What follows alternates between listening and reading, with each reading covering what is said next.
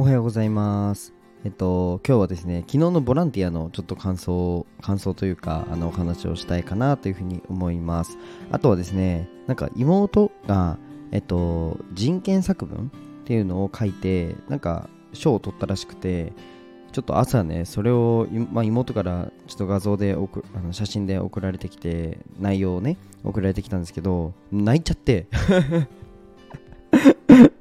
ただのアニバカなんですけど、いや、本当に内容が良くて、いや、ちょっと天才だなというふうに思いながらあの見ていたんですけど、まあ、それに対してね、僕が思っまあ、人権作文については話すわけではないんですけど、昨日のね、ボランティアについて、ボランティアをやったことに対しての感想をね、少しお話ししたいかなというふうに思います。まあ、とはいえ、ここのチャンネルは、まあ、一応、あのコンセプトとして、まあ、障害の偏見をなくすまでの過程をお届けっていうのが一つ目の、まあ、コンセプトともう一つが、まあえー、と会社経営をしている日々の学びを共有するチャンネルっていうふうに言ってるので、まあ、何かしら持ち帰れる形にはしたいかなというふうに思っております。なんかビジネスマンにも刺さるような内容でお話ししたいかなというふうに思います。はいぜひね最後まで聞いてくれたらなというふうに思います。はい。ではね、えっ、とスポンサーコールに入りたいと思います。えーこの放送は、えーオーストラリアの推しアーティスト緑のカエルさんの提供で、えーお送りします、えカエルさんいつもありがとうございます、えカエルさんのチャンネルとノートは概要欄に貼っていますのでぜひご覧ください。あと、えっ、と Kindle 本ですね。カエルさんの Kindle 本が、ええっと、概要欄に、えリンクとしてあるの URL としてあるのでぜひね見てください。で、えっと、Kindle Unlimited の方は、えーなんか無料で見れるそうなので、カエルさんのなんか無料の、カエルさんのその Kindle の、えー有料の記事が無料で見れるなんかキャンペーン的なのをやってるらしいので、ぜひね、見てみてください。あとですね、インスタグラム。あの、カエルさんね、あの僕の、えっと、イオンの、えーレイクタウンのイベントに参加してくださるんですけど、アートのイベントにね、参加してくださるんですけど、えっと、和紙の、えー作品があるんですよ。で、インスタグラムに載っていて、めちゃくちゃ綺麗で、めっちゃかっこいい作品ばかりなので、ぜひね、見てください。はい。ではね、えー本題に入ろうかなと思うんですけど、本題に入る前にもう一つお知らせをさせてください。えー声でマネタイズするために必要なことをまとめた LINE を作りましたので、ぜひね、友達になってみなってください。はい。あとね、無料のプレゼントですね。えっ、と、無料のプレゼントがね、今配布してるので、なんかプレゼントって送ったら多分来るのかな？ぜひね、ちょっと LINE 登録して僕友達少ないんで 友達になってくれたら嬉しいです。はい。では本題に入ろうかなというふうに思います。ちょっと冒頭長くてすいません。あのですね、そう、昨日ボランティア行ったんですよ。で、結構久しぶりにボランティアに行ったんですね。最近あんまり行けてなくて、で、まあ、看護師になってからもそうだし、看護学生の時から、まあ、障害者施設にボランティアっていうのは定期的に行くようにはしてたんですけど、結構久しぶりだったんですね、忙しくなっちゃってて。で、子供たちに会うのも、久しぶりだななんて、なんか思いつつ、えっと、なんか僕、その福祉の業界に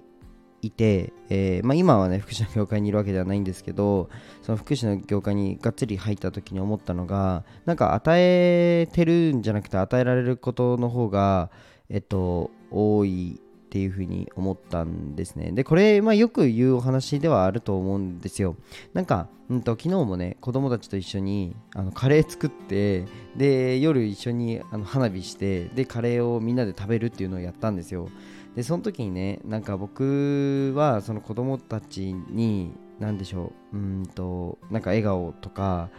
うんなんかこの活動的な部分でねなんか自分が与えてるんじゃないんですよね。めちゃくちゃもらってるものが大きく多くて。まあそれ言ったらきりないんですけどなんかこれってなんかビジネスでもあるなってって僕は思うんですよ。なんかサービスを提供する。まああの対価としてもちろんお金はいただくんですけどサービスを提供しててもなんかただただねこっちがねあのサービスを提供してるだけじゃなくてあのクライアント様からいただくことってあるんですよね。例えばなんかうんと僕で言うとそのマーケティングの構築をするときにこういうとこ悩んでますって一つ言われるだけでもあこういう悩みがなんだろうなうんとその集客の動線で見つかりなあるんだなっていうなんでしょう。これってすごい価値のあるものでここにじゃあ事業者は悩んでるんだなとか集客するときにこういうところに悩むんだなっていうところが見つかるわけですよね。これってめちゃくちゃもらってるんですよこっちが。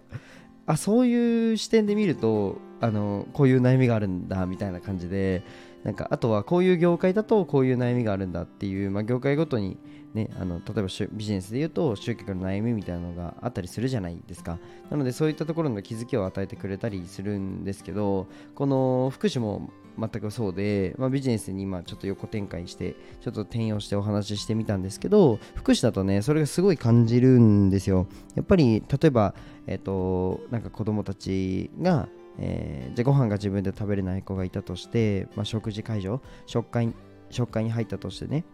うん、でそこで何でしょう、うんと、生まれるコミュニケーションだったりそこで生まれるそのなんかスタッフ間の連携とかなんかその子がいなかったらないことでなんか新たなものというかその子が生み出したこのコミュニケーションだったりするわけですよ。例えばなんか自分一人であの食事食べれてたらその食事を解除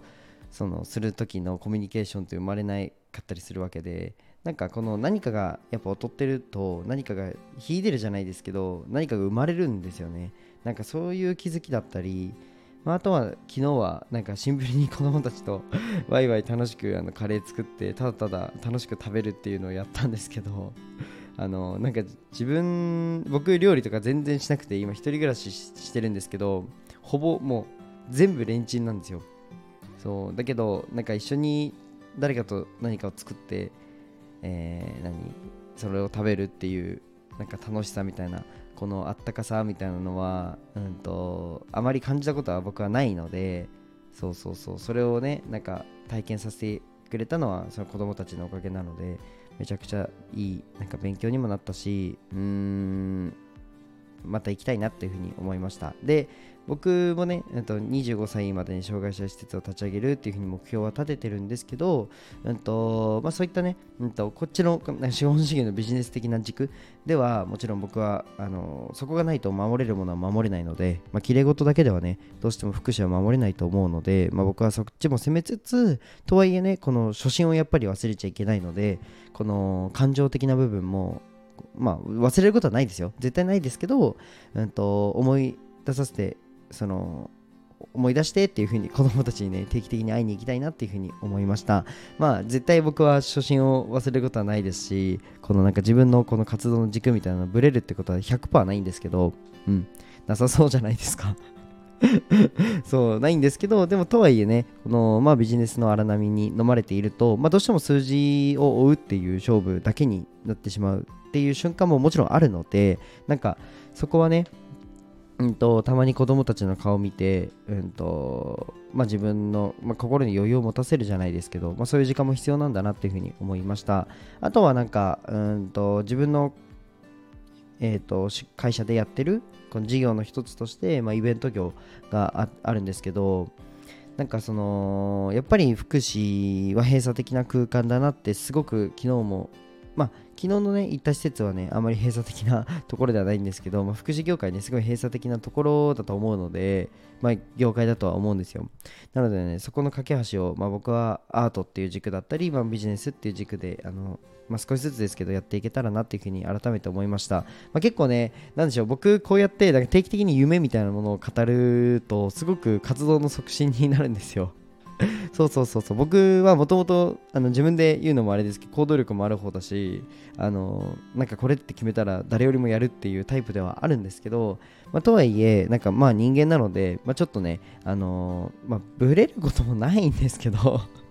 じゃあ大丈夫じゃねえかよって話かもしれないんですけど、まあ、なんかね、思い出すみたいなものって必要だなと思思いますし、なんか夢をね、このボンっていう風に1個掲げて、掲げたり目標っていうのをちゃんと定期的に見るっていうのは必要だと思うので、まあなんかね、その、な気づきを与えてくれた子供っていうのは、まあ、僕にとってね、すごい宝物だなっていう風に改めて思いました。はい。もうめっちゃ楽しかったですね。なんか今度スタイフ内でもちょっと募らせてもらって、まあなんかただただ聖とボランティアに行くっていうだけなんですけど、なんかそういった活動もね、やりたいなっていうふうに思いました。またね、そのこら辺はまあおいおいお話ししていこうかなと思ってます。はい。じゃあね、最まあこれで本題は終わるんですけど、そう、あの何を伝えたかったかというと、まあ、サービスを提供するときにあのお客様とかクライアントに教えてもらうことはあるよねっていうところですね、まあ、ビジネスで言うとそういうところ。でこの福祉の世界でもやっぱりそうでこっちがやってあげてるんじゃなくて結構もらってるもの多いよね。でそこに気づくとなんか自分のこの活動だったり、まあ、自分のやりたいこととかに、えー、のエネルギーになったりするのでぜひね皆さんも、うんと、なんか提供してるっていう風に思った時になんかもらってる部分を探すっていうのもぜひやってみてください。ということで今日はね自分の学びをただただ共有しました。はい。で最後ね、えー、お知らせをしたいと思うんですけど2つお知らせがあります。はい。一つは、まあ、冒頭にも言った公式 LINE ですね。ぜひ、あの、概要欄から飛んでみてください。まあ、今みたいに福祉の話はもちろん、あの、しないんですけど、あの、ビジネスの話ですね。もっと深く、なんか、ビジネスを学びたいとか、SNS 加速させたいって方は絶対登録してください。で、えっ、ー、と、もう一つが、えっ、ー、と、金沢の、えっ、ー、と、21世紀美術館に、えっ、と、僕の絵が出展されるので、えっ、と、8月の8、何日後だ？明日あさって？あさってだ。早っ。どうしよう。新幹線取ってない。あさってだ。何にもプランを考えておりません。まあホテルだけ取ったって感じなんですけどあさってからえっ、ー、と13日まであの美術館にてあの僕の絵が出展されるのでぜひ見に来てください。で、えっと、詳細、僕がいる日にち、まあ、とはいえ僕、ちょっと仕事が今忙しいので、あのー、上野の森美術館の時みたいに毎日立ってられないので、あのー、僕がいる日、出没する日を、えっと、このスタイフのあのコミュニティっていうところに貼ってあるので、ぜひ見てください。僕のプロフィールタップして、あの放送一覧が下にバーってあると思うんですけど、そこの、あのー、上ですね。上の段に、多分金沢のなんか、あの、画像が、多分ポストカードの画像かな、貼ってあると思うんで、ぜひ見てください。はい。じゃあ、そんな感じで終わりたいと思います。じゃあ、バイバイ。